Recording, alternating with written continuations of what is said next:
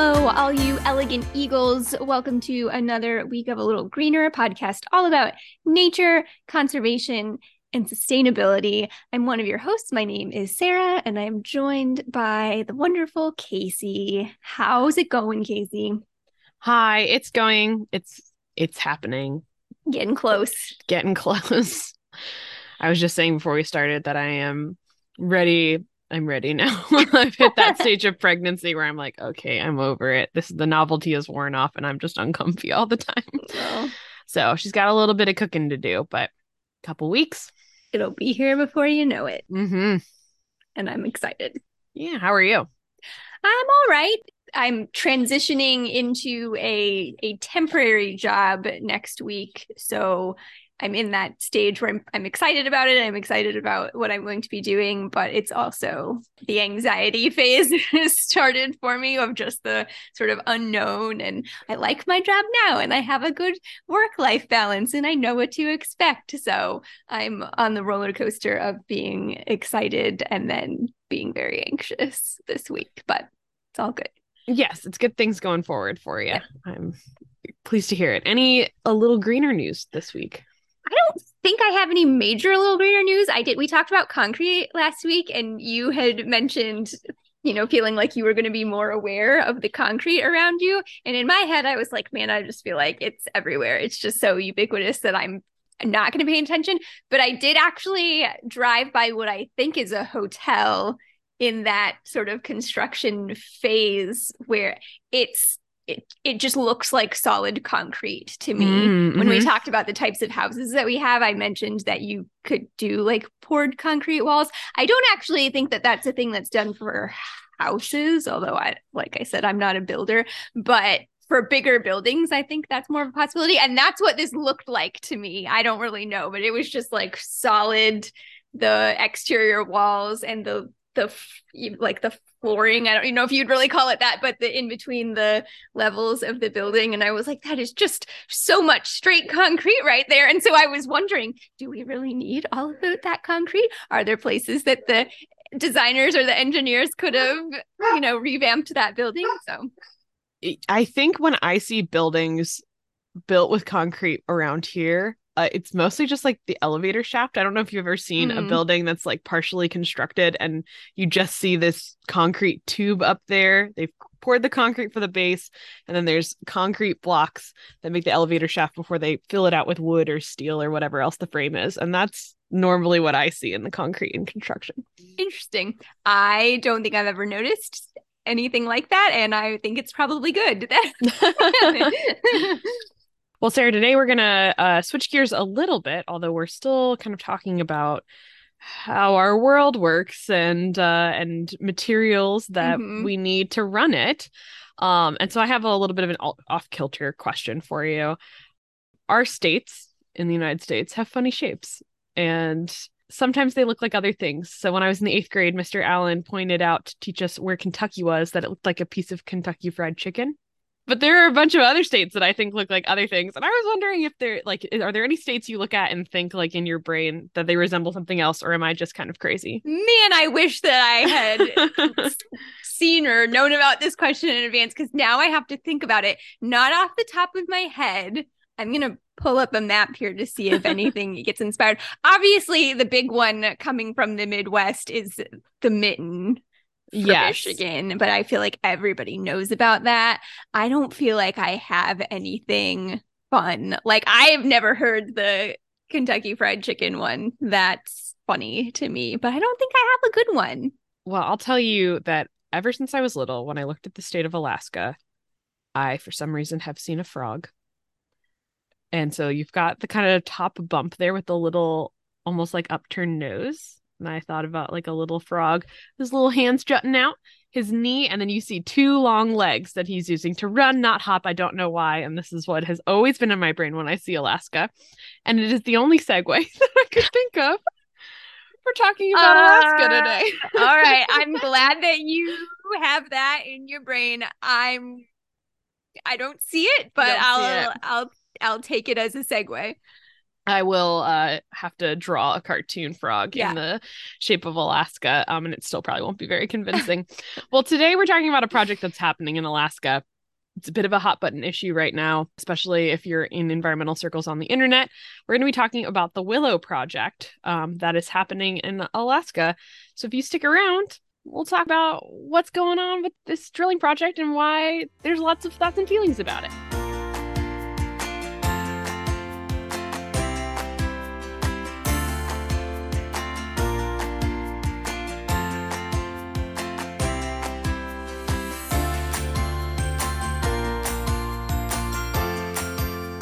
All right, we are back and we are going to be talking about the Willow Project. And Sara, one of the first things that I Googled is why is it called the Willow Project?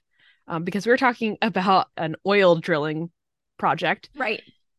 I don't know. Yeah, okay, you couldn't find an answer. I, could not find an answer. I was literally thinking I did I read a little bit about this too in preparation for this week and I didn't think to look into that as I was researching it but as I sat down to get ready to record tonight I was like why is it called the Willow Project so I right, literally unknown. anytime you Google it, they'll they'll just say that um Conoco Phillips, which is the Mhm. um, company that is working on this project, drilled some wells, found some oil, and named it Willow. And I was like, but why? Mystery is still out there. If anyone knows why, let us know let us know. But it feels a little bit like, how could you be mad at something called Willow? Turns out you can be very mad about it. So the first thing I've included here, Sara, um, is a little bit of the scope of of the area that we're talking about for this project. So the Willow Drilling Project is a proposed project to drill for oil in the National Petroleum Reserve in Alaska. So I've put a map here. It is on top of the frog's head. If you're The using mine, but it's in basically the very northern part of Alaska. Mhm. Um, and it's a really big area. It's about the size of the state of Indiana. Yeah that's that the petroleum reserve. Yeah, that uh I got a kick out of that being from the state of Indiana I was like oh this I I understand You this reference Yeah. so the National Petroleum Reserve in Alaska uh, was first set aside in the 70s as an area of potential importance for petroleum, but also has been acknowledged several times for basically being this really big area of federal land that both has petroleum but also is ecologically important. So it's sort of set aside specifically for development. And the Bureau of Land Management is generally in charge of leases and regulations in the area. The Conoco Phillips Corporation has held leases in the area since 1996. So this is not like a new thing for them. right which is sort of an important point to know Will become relevant Yeah. in the argument phase of this. They discovered Willow, quote unquote, uh, after drilling two exploratory wells in 2016. So, you know, not that long ago that they actually they got approval for the exploratory drilling. They found what they consider a pretty large area. Um, the Willow Project area is on the eastern side of the National Petroleum Reserve. It's fairly close to the coast. And if you're looking at the map that I'm looking at, you can see that it's probably another half Indiana away from the Arctic National Wildlife Refuge, which, um, you know, that whole area up there, it's not heavily populated, it's not heavily developed. This is a large tract of land. And the project that they proposed, the Willow Project, is the largest oil project proposed in the United States. So the footprint of the project will be about 499 acres, um, but will also include hundreds of miles of roadways, pipelines, and airstrips. not to jump ahead here Casey but Go we we know that we've had there was an initial proposal and now there's a downscale Mhm. so is this the initial proposal size do we know Uh, first of all, I want to thank a lot of our sources here, which includes the Department of the Interior, the Washington Post, a Stanford article, a Slate article. Check out our show notes. There's lots of good stuff in there. This is the final footprint. So this is um, there's basically a difference, and we'll talk about it more further in a moment between the original scope of the project and then the actual approved scope of the project. And so the final approval has the 499 acres of land. It has cut out like miles of pipeline, miles of roadways that were in the initial proposal, but we're still talking about a fairly large footprint. Right. Although the Washington Post compared this to being two and a half times the size of the area that the Washington Commanders Stadium acquisition was, which made it feel not very big. Yeah. Right? Perspective, man. Yes. Uh, why that's a lot of land for football i don't right. understand. Um so the project was approved in 2020 by the trump administration. Basically they had to go through as all projects on federal lands do an environmental impact assessment. And so it went through the environmental impact assessment. It went through a comment period. It was approved. And then a bunch of environmental groups and in conjunction with indigenous communities, sued to halt the project, claiming that the environmental impact statement was not sufficient. And they won. Uh, they they won that. It got halted, and they were ordered to redo the environmental impact statement. And uh, within, I think it was, gosh, two maybe two three weeks ago, the project has now been approved with a new environmental impact statement. Although there's still some issues with that environmental impact statement, which we'll talk about. Um, so the project's going to cost about $8 billion and produce 180,000 barrels of oil a day, which is about 1.5% of the US oil production currently. And it will be totaling, they said in the original scope of the project, it was going to be like 600 million barrels over the next 30 years. So I don't know if that's still around the same number, but the idea of the lifetime of the project is about 30 years. Just every time we talk about things like this, I just realize how little sort of scope I have for how how these things work. I'm like 180,000 barrels, but like that's a lot. That's bonkers. Yeah. And that's only 1.5% of that. Right. Because we pretty I mean billions of barrels. Billions. Yes. And if you're like, okay, what do we even use oil for? I looked that up too, because sometimes mm-hmm. I get confused between yeah. oil and gasoline and petroleum. And, and, and there's, yeah, crude oil versus petroleum. And right. Yes. So oil gets transformed into gasoline, but also into plastics, into mm-hmm. diesel, and a bunch of other things too. So we use it for a lot of stuff, but it is a fossil fuel. It is something that we combust and it emits a lot of carbon dioxide out into the atmosphere which kind of leads us into sorry go ahead i was just going to say and i think it's also of note that we produce all of this we use some of it and we export some of it as well. And we import from other places too. Uh-huh. It's a global market. It's a yeah. whole global thing which also becomes kind of relevant mm-hmm. here. So let's look at it. We're a little greener. We're a podcast about nature and conservation sustainability. So let's look at it through our first lens, which is the environmental concerns of a petroleum oil drilling project. The first one is oil spills that I came across. So Sara, do you have like memories of oil spills on the news? Very vague. We've established well. my terrible memory many a time on this podcast, so we don't need to rehash th- that. But yes, absolutely. I have memories of seeing news coverage of oil spills. I also have memories of companies like Dawn in particular is the yes. one that comes to mind with their commercials and the oil soaked wildlife and that sort of thing uh, when it became bigger in people's minds. Yeah, if if you're a little younger than us, I feel like maybe you don't have as visceral uh reaction to this, but uh the Deepwater Horizon spill happened in 2010, and that's the one that was like all over the news. Yeah. Partially because it was the biggest spill in regards to quantity of oil um ever spilled. And so you saw all the birds on the beach mm-hmm. covered in oil and yes, putting Dawn soap on them to clean them up that's if you ever looked at a, a bottle of Dawn and been like, why is there a duck on there? yeah, because it's, it's gentle very enough. like iconic, yeah. and you know, yeah, moment um, in time.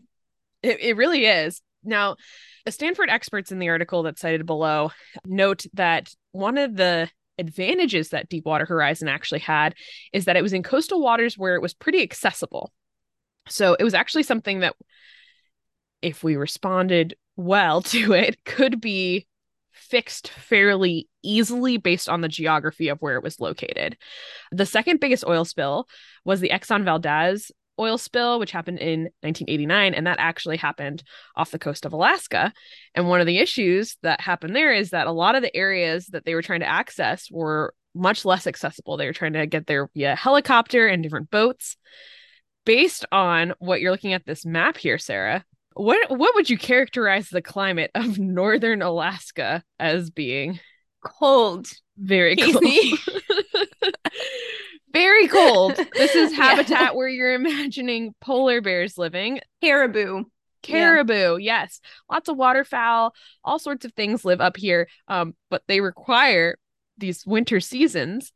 And so there's a lot of ice up here. So there's a, a concern that if the oil is being transferred around this area, especially because there's a lot of wetlands, that there's only going to be specialized types of, of equipment that can get Mhm. to the areas if there is an oil spill. So that is a concern that was brought up that I hadn't thought about for a while. Yeah, I it was interesting to come across that because I certainly it, it wouldn't have been high on my list of concerns that I had about this, but it is interesting to think about too. Especially like this is we're not talking about offshore drilling here. This is a land Right. project, but still accessibility and you know And there's transportation. They're talking Right. about building like an, an Mhm. airstrip on like a little temporary island for all of this. We're not oil drilling experts. If Nope. anyone's out there who wants to talk to us about what that looks like, actually, hey, come on, let's talk about what actually the scope of the project looks like. But it's big, obviously, $8 billion big. So they're going to obviously have the drilling sites, but you have to be able to transport the oil somewhere. And that is typically done via pipeline there's actually a uh, Trans Alaska pipeline that already runs from basically north to south of Alaska. That was built, I think it was completed back in the 70s. And so there is existing pipeline in Alaska. They do need to run more pipes to connect this project. One of the big challenges has to do with the land in Alaska that they're running these pipes through. Um, it's through permafrost. Permafrost is, if you're not familiar with it, one of the most vulnerable areas for climate change right now. It's warming at about twice the the rate of some of the other parts of the world. And so what you're getting to is unstable ground to build this on. So when it's frozen, it's one thing because it's basically just land, but when it's melting, the structure that you're actually building it on is a problem. Now, the transatlantic pipe or trans uh, Alaska pipeline is also built through permafrost in some areas. Um, and they weren't really concerned about that in the 1970s when they were building it. They did build in some structures to help offset things like flooding and uh, earthquakes and things like that. But that's going to be something that they really have to consider when they're building these pipelines in the permafrost. Um, again, this is also something related to climate change. So they're building infrastructure on a very climate sensitive area while worsening climate right change. the the overall uh, effect of this entire project this is increasing our access to fossil fuels so which ultimately is resulting in more emissions Right. A big one that's also cited is habitat degradation. So you mentioned caribou. Um, there's caribou populations that live and migrate through that area. It is something that uh, local peoples use for subsistence up there. So it is really important that they are able to continue to migrate and utilize that habitat. You also have polar bears, grizzlies, lots of waterfowl that rely on the area for habitat. There's important wetland um, infrastructures up there, which again, oil spills get a little sketchier around wetland areas. Roads that are associated with the project, not just the drilling pads themselves, but the roads uh, that are transporting not just vehicles, but what we see is a lot of times when roads are built out into wilderness areas, is that you end up with development along the roads Right. as well.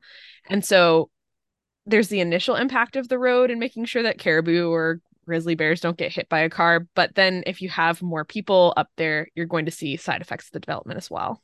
They were still favored over air travel. So I guess they looked at instead doing airstrips, um, but they found that they thought that that would be actually more impactful to wildlife to have the like frequent flying over. hmm So that was considered.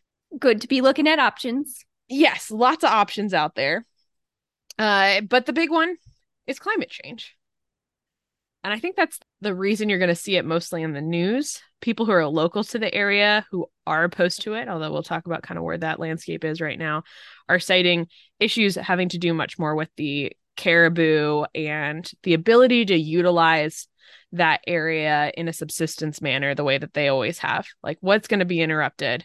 But from a national scale, climate change. So, Sara, this project is going to result in about 293 million tons of CO2 over its lifetime, which is the equivalent of driving 1.7 million cars on the road every year. I don't really love those comparisons, but basically every article I looked at used that. So I was like, I guess people we'll say respond it, to it. Yeah, well, I mean, it's hard. It's trying to make it because, like I said, I struggle with this because right. the scope is just beyond sort of what I can grasp. So they're like, oh, people understand cars and traffic and cars on the road. So I get it from that standpoint. But yeah, I, I feel like it. But 1.7 million is still a number still a I huge number. figure out. yeah. So overall global changes in particular, uh, well, there's a, overall global changes impacted by climate change, which we've talked about on many, many sure. episodes of this podcast we're not going to go into all of them, but it's bad news. It's happening very quickly, um, and animals and people can't adapt to it very well. But in this particular area, we're looking at things like ocean acidification, um, which impacts the ability of shellfish to grow their shells, for example, which not only impacts them and fish, but also walruses mm-hmm. that rely on them. Um, further permafrost melting impacts all sorts of different species that utilize that area. And obviously, the polar bear is the poster child of climate change. They need sea ice. So, further impacting global warming, accelerating it, is going to have an impact on the species that live right there. And also the people. People in Alaska are impacted by the change in climate as well. Right. So, from a solely environmental perspective, I was trying to look for like the upside of this. It's got no positive. it's bad in that that's yeah. frame. And I think this is that is what we've seen when we've been doing those episodes from our energy series, which we know we still have more to do and those are very sporadic. But we've done a couple of our fossil fuels so far. And like that that is that's the whole point you know that's the right. push to convert away from these because there is no environmental upside and again that's what our podcast is talking about we are talking about the environmental impacts. However, that's not the way the world works too. And so people are arguing for this thing as well as against it. And so we'll talk about that as well.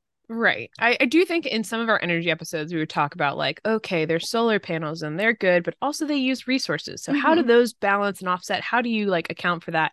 This is not a project where you're really doing that. It's all right. all pretty much bad. Yeah from that perspective, but we're not just talking about the environment. And it is important to think about when we do talk about the environment, we are still talking about people. We're right. still talking about how we interact with our world. Yeah. And so not just animals, but people are going to be on the downside of this too. But there will be some upsides, and there's a reason that people are are supporting this. Mm-hmm. So let's talk about the pros a little bit. This is supported by the majority of Alaskans across party lines. So it is not entirely a partisan issue.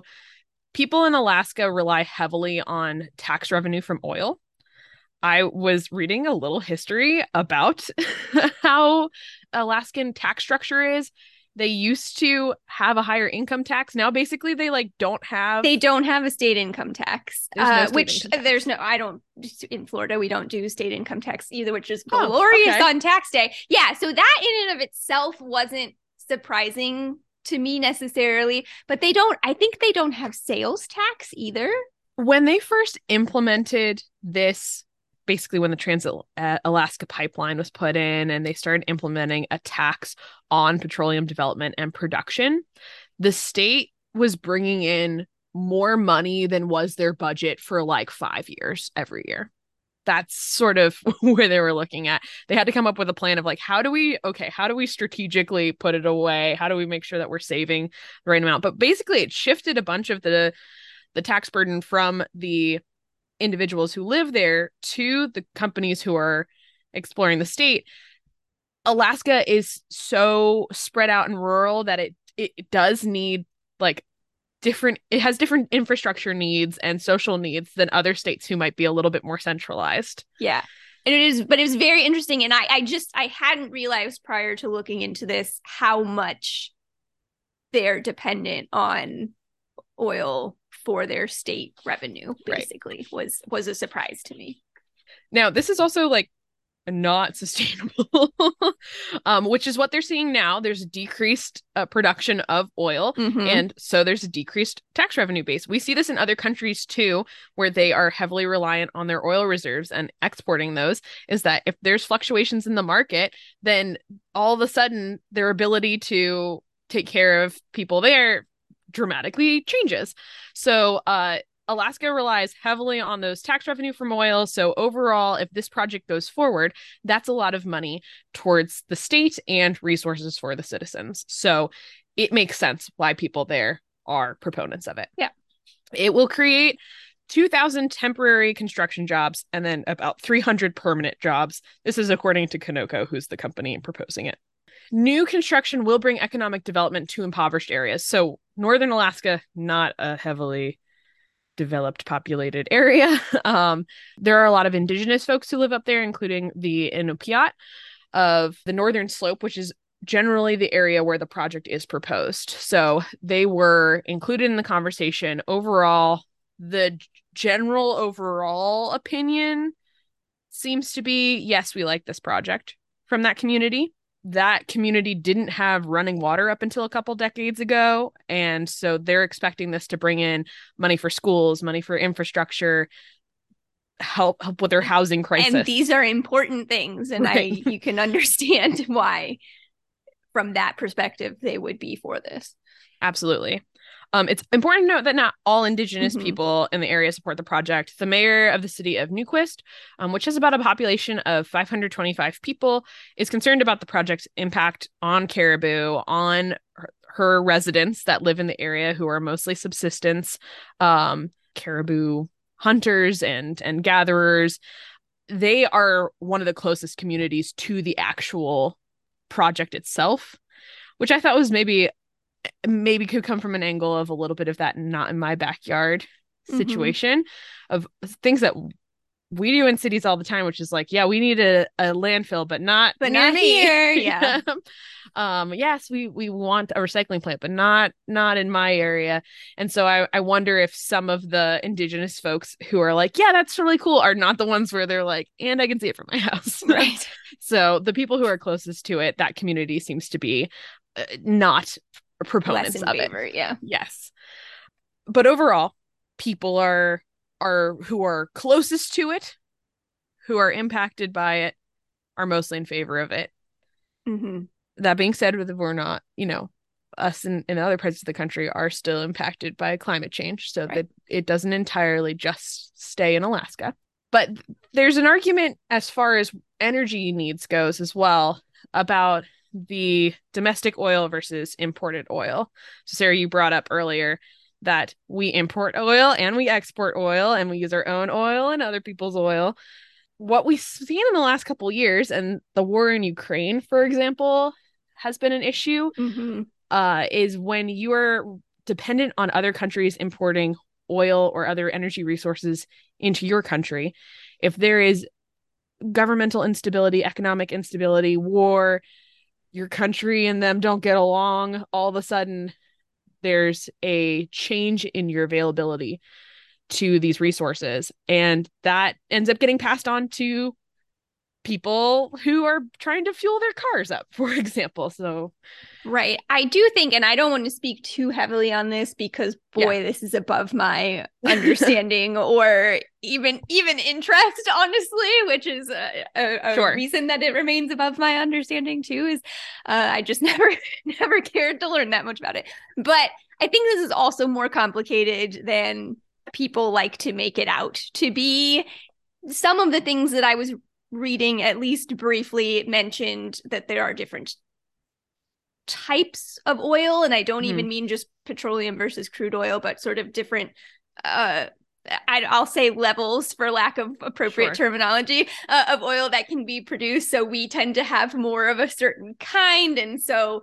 you know, we might not be able to use the kind of oil that the United States is rich in for all of the things that we need it from. So there's Oh, sure. still other reasons that we might need to import from other places. And because it is a global commodity, even if we were producing more, like we're still going to sell things like at the global price. So I I think sometimes much is made over being quote unquote energy independent with oil where I just it seems to me that it's not as simple as sometimes people would like to make it out to be. So I just wanted to put that out there for whatever it's worth. Yeah, I agree. I've also heard this be an argument of why we do need to transition to cleaner Mhm. energy because you're making a lot of your energy domestically. Now, obviously, we're also seeing issues with that where, you know, China has a lot of resources needed to make chips for electric cars and solar panels. And so we've been dealing with the p- political how do you politic that out so that Right. the US can do that. But once a lot of those things are in place, it's not a continuous need for supply, too. Um, so there's that's been an argument for clean en- energy transition. Proponents argue that if you do not develop the Willow Project, that international drilling will make up for the demand. So if we're we keep demanding more oil, if the Willow Project doesn't happen, someone else is going to do it. Then Mhm. somebody else gets that money. And if you're looking at it super like if you want to be ethical about it, then those places don't even have as high environmental standards as we do or human rights standards. So really don't you want it to happen in a country like ours where it's more rigorous, which I think is um not a great argument. And it's a very common argument apparently made in these projects. But one of the holes to poke in it recently is that clean energy is now economically much more viable than Right. it used to be. So this is not the only avenue of energy that we can be pursuing. Yeah. And it's just it's beating around the bush. It's missing the point that like and I feel like it's taking a very pessimistic view too where we need to be Right. taking an optimistic looking ahead view. We are slowly switching over to clean energy. It is happening. We need to be looking for those avenues to make it happen more quickly, not looking for excuses to go backwards basically. And that and that's a very biased way of saying that, but Sure. I mean, well, the other part of that is from the US perspective, how are we supposed to use any sort of moral high ground to get the world to transition over to clean energy to reduce environmental impact and climate change footprints if we're drilling for more oil? Because then everybody just goes into that self preservation mode. Well, if I don't do it, someone else will. So, right. one of the articles I have cited is from the Carnegie Endowment for International Peace. And the title of it is called The Willow Project and the Race to Pump the Last Barrel of Oil. And basically the thought is, Good title. isn't it a good title? Yeah. If I don't pump the last barrel of oil, someone else is. If I I don't keep doing it, like why should someone else just get to Mhm. keep doing this pumping for this resource? So it's a good article. There's a lot of good articles in here, guys. There's there's stuff going on. Check the show notes. Check the show notes. So we are currently stuck, and this is something that that article from um, Carnegie talks about in this mid transition conundrum. hmm I feel that. right? It feels one foot forward, one step forward, one step back a lot. Yep. Um, one of the things I think I forget what episode we talked about this on, but there's a rebound effect where when you make things more efficient, people use more of it. So like when computers were big and expensive and like had a lot of demand on their energy, we all had like maybe one in our house and we were really excited. But now if you look at basically what a computer is, I've got a smartphone and my husband has a smartphone and I've got a laptop here and he's got a laptop and they multiply and all of a sudden each individual might have less of an energy consumption, but overall we're not reducing our energy impact. And we're seeing the same thing with cars where they become more energy efficient, so we buy bigger and more cars. hmm So we're not really seeing that demand go down the way that we want to. And as people stick to their cars, for example, the government is then less incentivized to transition to clean energy because the demand isn't quite there to switch over to the electric cars.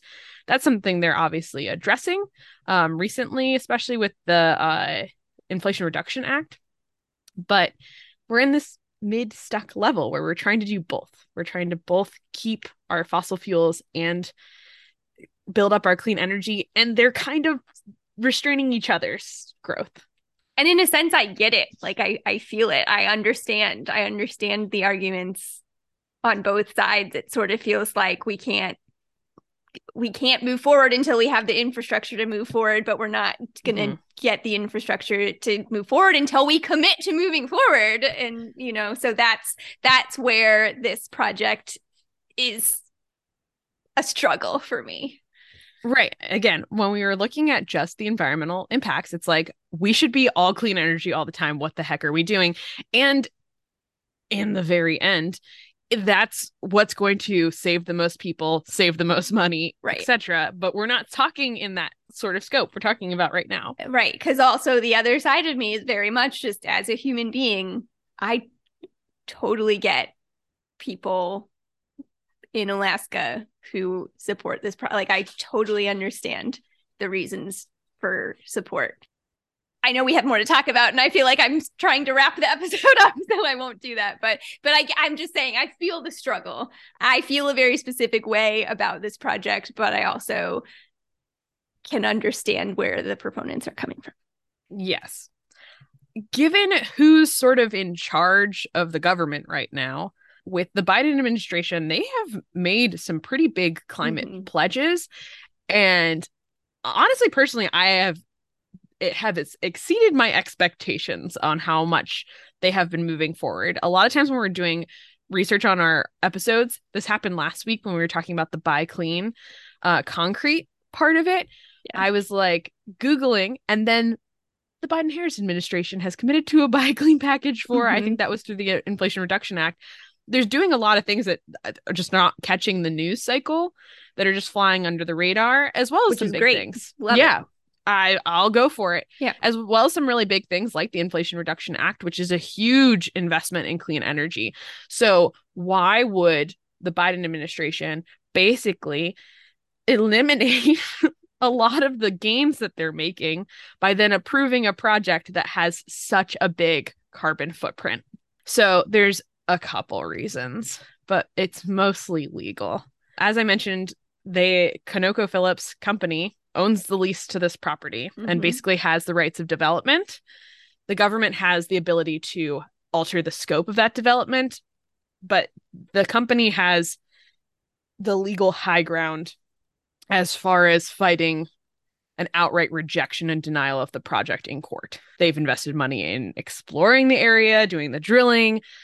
And so it would have forced the government into a legal challenge that probably would have cost billions of dollars probably would have just delayed the project and not actually stopped it and also would have taken away the government's power to negotiate the scale of the project in the meantime. That's at least what the argument is from the Biden Harris administration. So, uh, when you look at their press release for it, which I thought was really interesting, is it's the Interior Department substantially reduces scope of Willow project. That's how they launched this through the Department of the Interior, not Willow Project approved, mm-hmm. controversial mm-hmm. Willow Project. It's like we approved it, but it's much smaller than, mm-hmm. than it what it was. And then the subheadline, which I think is a uh, little misleading, is drill pads reduced by 40%. ConocoPhillips to relinquish rights to 68,000 acres of existing leases. That is all true. It's not like a hundred percent. It's not. It doesn't contain all of the information, right? which is this is. I mean, that's any article put out by anyone ever anymore. it feels like so. Right, and we I get it. Biases. I would spin it too mm-hmm. if, if I was like, this is not really a project I like, but I want to make myself still look okay during it. I would spin it that way as well. Um, Deb Haaland, who's in in charge of the Department of the Interior, um, when she was a representative in Congress, she actually opposed the project. Now she's kind of in charge of the overall department that had to approve it, and she's basically refused to say, "I personally am very happy about this." They've kind of tried to ask her because that was her public stance before, and she's like, "It's approved." we did things to make it smaller but mm-hmm. she didn't want to say like and i'm happy about it so they did reduce the scope originally it had five drilling pads and they've reduced it down to three. Which I don't even quite understand what a drilling pad is, but that's all. It's not the same thing as a well. Like there would be multiple Right. wells on each of these pads. A lot. Yeah. My understanding is, is uh, the original scope was like 250 wells, Mhm. and now we're down to like 199 wells. So that kind of gives you an idea as well of like we reduced the drilling pads to by 40% by two. uh, but the number of wells has not gone down, and the amount of or not gone down by as much, and the amount of carbon dioxide and obviously production out of this space that's only been reduced by 8%. I actually had not seen that number in what I was researching. So that's a little sad. Yeah. Now, from a land use perspective, it is significantly better Yeah, than what it was before. yeah.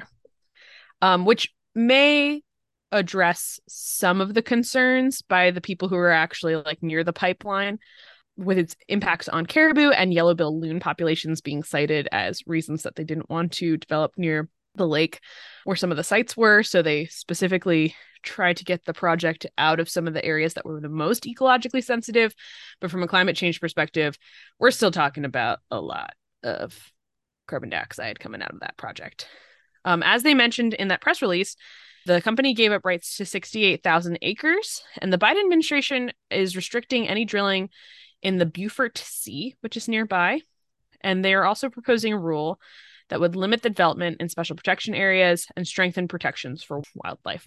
This has been a big critique as well as the Bureau of Land Management and the rules all associated governing these federal lands and development of petroleum um, haven't necessarily held these companies to the highest standards that environmental groups would really like to see. So when you can say like, "Oh, it's well regulated," there's an argument to be made on the other side that it's not as well regulated as maybe they would like to to claim.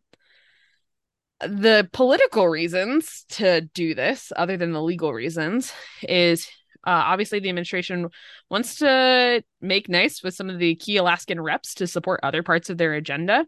Also, if majority of people in Alaska support it, and then the federal government comes in and takes away some of their state tax base, that's not going to be very popular. He also pledged to do something about oil prices. So we all experience high gas prices. If he would have not approve the project, I'm not saying this is the reason, only reason that he didn't do it, but it would have been a bad press day to say, hey, we could have lowered prices for gas in the long term, and he decided not to do it. It's an argument to be made. Biden did promise no new drilling on federal lands, period, during his campaign. That's not it. What's happening right now. So the decision threatens to undermine his climate ambitions and the support of climate activists and young people. That being said, I don't think he really had a choice. Yeah, I don't like that viewpoint personally. I understand that he said it, and I wish that it could have been, but I do buy. I'm not mad about this, what went down. I'm frustrated that the project exists at all, but I'm not mad about this agreement. I, I sort of feel like they did the best that they could. If we want to talk about how many times a president didn't fulfill Right. campaign pro- uh, promises, like I just that's just ridiculous to you, know that happens all the time. It, it so happens it's just frustrating, you know, that this was a very specific statement that he made and and it's like I said, it's frustrating for us who feel like this is a step in the wrong direction. But I personally feel like the reasoning makes sense, as you said, that this would probably have just turned into a very long, drawn out argument that may have ended off being worse than what it ended up being. Reducing the size is not nothing, saving that, you know, land, if nothing else, um, is better than not, I think. So, it's better than not. I can't, I mean, even at a smaller scale, I feel like how many times have you had someone who was like, if I was in charge, then I would do this. And then they get to be in charge and then they realize It's- there's yeah, a reason you're they not- couldn't do it in the yeah, first place. there's checks and balances Yeah. and all kinds of red tape and we've established that I wouldn't want to be in politics at That's true. all. So it's just, you know, everything is is just a lot more complicated than we want it to be. Right. Lots of things going on. I agree with you in that I am frustrated that this is happening, but I do understand that like it seems like their hands were pretty much tied with Mhm. how this has spanned since like before the Bush administration. So we're talking about like five different presidents going through the process here. So it just happened to be approved, I feel like, through this particular president. And it sounds like a lot of the people, I mean, the, like I said, the, the head of the Department of the Interior wasn't necessarily a proponent of it. They've been able to reduce the scope. And these other rules that they're putting forward hopefully will help reduce further development because that's also a risk if you've built some infrastructure out there for drilling for oil and then it goes well you have less of a barrier to continuing to develop further out for oil because you've already got maybe some pipelines you can just connect into and some Mhm. roadways that are already built out there so if they're helping reduce that in the future that's something too so what now is the question is it over Indeed. is it over? What can you do if you're like very against this project, which I am against this project. I understand why it's currently on track to happen, but I'm against this project because I just don't think it serves any of our our mission we need to get to. It's going to substantially impact our ability to meet our climate goals. The project has been challenged by several environmental groups. They remember won that court case based on the faulty environmental impact statement before they did just lose a injunction that they filed to stop construction on the project so they immediately filed said we don't want any construction to go forward until we can mount our legal challenge. And a judge struck that down said no they're going to start their construction. You can mount a legal challenge but um, they're going to continue with the project going forward. It got approved. The center of biological diversity and i will say like in general it seems like the administration's claim that it would have been very hard for them to fight this in court seems to be the consensus overall. Environmental groups challenging it don't f- they just feel like that's kind of an excuse to to make nice with lobbyists. And so the Center for Biological Diversity, for example, is one of the organizations that challenged the first environmental report. Them and a bunch of other organizations are going to challenge this one as well. They uh, are challenging it based on a couple things, but one of them is that they failed to consider the impacts of climate change on polar bears, bearded seals, and ring seals as required under the Endangered Species Act. so that it looked at the immediate impacts but didn't address climate change. Yeah, I found this part super interesting.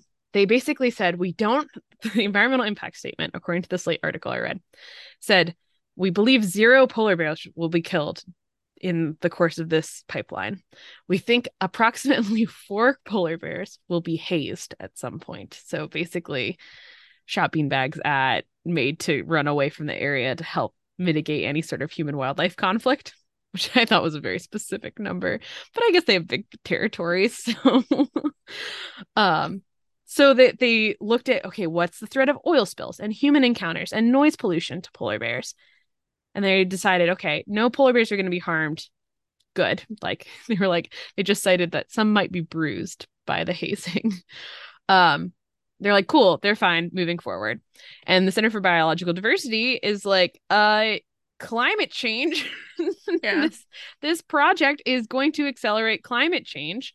So looking into that, when the polar bear was being proposed to be listed, it was a big push emotionally from the American public to list them.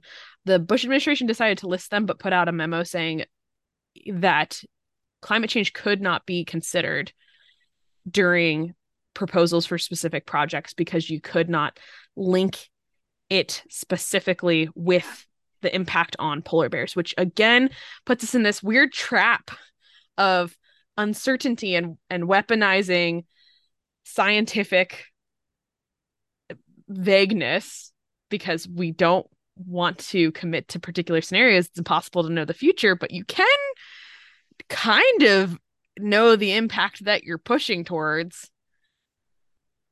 it's talk tough. to me about how you're feeling. yeah, Yeah, no, I can see it. I can see it because obviously we know that in general the impacts of climate change, but I understand from a legal perspective things you can have slippery slopes and things Mhm. do often just have to be really specifically defined. I think so as I sit here thinking about this, I just feel like it's going to be a struggle. Like I get the argument, but I don't know that I have a whole lot of confidence that that's going to be successful. I think it's a similar trade-off argument where you're like, well, if we don't develop here, won't someone else develop other means of Mhm. producing greenhouse gases in another part that's going to have the same impact? I think it has an interesting potential to maybe bring climate change more into the conversation because there's basically a memo saying you can't use it, but maybe it'll help us define how we can use it. Mhm. I agree. I do think that it's going to be a challenge for them to stop this project on that particular basis. I don't know if there's other things specifically that they're looking at. Um, I know in the original lawsuit that they brought, they also noted that a lot of the comment periods for the original environmental impact statement were in the middle of COVID and they were done over Zoom, but the infrastructure and like the uh, the technological issues with it uh, were a problem. Also, it was during whaling season for the indigenous people who lived there, so like it was not a convenient time for them to then be doing their research and commenting. So I wonder if there'll also be some input on how this impacts maybe more locally rather than the climate change angle on uh, how this project impacts them. And they might be able to slow it down. They said even just like legal stuff could slow it down maybe 5 or 6 years. The entire project will take a while to come up online. And at that point we might have less demand for oil. It's possible. So, things could change. And that's the route that I feel like just needs to happen. Like we have to do these other things to lessen the demand for oil and figure out how to still, you know, we, we don't want to cripple the state of Alaska by reducing our demand for oil. So state governments figuring out how to adjust their revenue, I guess, uh, which Right. all is also beyond my scope, but is a thing that needs to happen. Yes, that is definitely a complicated thing that needs to be visited. There's definitely some suggestions within the the Carnegie article talking about the Biden administration has a better chance instead of trying to get rid of this project to try and reduce overall demand for uh greenhouse gas burning devices. Yeah. So that's something he's already trying to do. That's something that that people are looking into. The, the Inflation Reduction Act is a big investment in a lot of clean energy and infrastructure that should help us transition away from elect or from uh standard internal combustion cars to electric cars. Um, and there's also things like changing over stoves and different devices. And so that was the proposal of how they thought that the government could kind of help offset this project. But it is definitely going to basically how they've changed policy on federal lands is completely offset by approving this project on federal lands. So that is the Willow Project. That is the state of what's going on. Sara, thoughts? I feel like I will just be repeating myself if enough. I share my thoughts because I feel like I've tried to summarize things as we've gone along. Yeah. So like I said, I think where where I'm sitting right now, I don't have a whole lot of hope or thought in my head that this project is not going to move forward. And I'm frustrated by that. I'm not angry at the government for doing what they did. Again, this was bipartisan support in the state of Alaska to move forward. So I get that. I think I'm mostly just discouraged that this is something that people still feel like we need. And that's what I want to see changed is I want to see I want to see the demand decrease. I want to see industry shift over, however that looks. I want to see folks getting income from non-fossil fuel sources. Yeah, I think that's that's the most interesting part to me so far was I guess one of the the other alternatives that the government can look at is the what if we did nothing instead. And that argument's always been offset by the someone else will do it somewhere, so we might as well do it. I am interested in in this new sort of energy transition as we maybe hit that peak point of the tipping and start to dwindle down on our reliance on fossil fuels and really ramp up clean energy if we can start to see some of those old ways of thinking that are very like inward looking as well saying like well oh, what about me i should just be the one doing it versus looking at the the global whole not that that's an easy economic arc and argument right. to make but it would be nice if if maybe we're getting closer to a reality where it is an economic argument to say well if we don't do it we're still not consuming that oil. We're we're using some other alternative energy source. And so it's better not to develop that land. It's better to continue to invest in our clean energy instead. So that's my hope. That's my hopeful aspect of it. Gotta end on a positive gotta end on a positive. And we'll be right back with our challenge of the week. So stick around